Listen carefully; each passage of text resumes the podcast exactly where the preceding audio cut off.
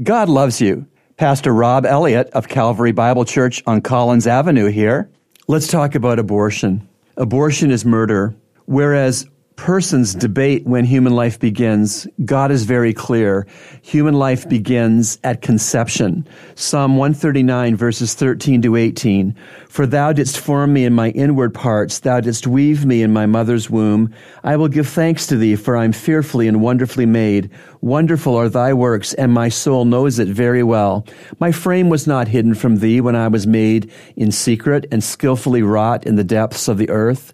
Thine eyes have seen my unformed substance, and in thy book they were all written, the days that were ordained for me, when as yet there was not one of them. The verbs in this passage do not talk about tissue or cells, but they talk about unborn human beings. In fact, unborn life is constantly on God's mind. Verses 17 and 18. How precious also are thy thoughts to me, O God.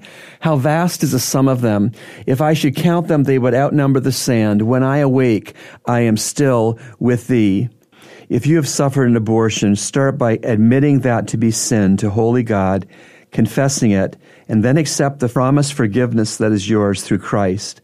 And then thank God that He can give you a clear conscience and hope. What if you are now pregnant? With either an unexpected or an unwanted baby, I would ask you to consider calling the Bahamas Godparent Center for counseling and support. Their phone number is 698 4306. Remember, God loves you and He's proven it with Jesus' cross.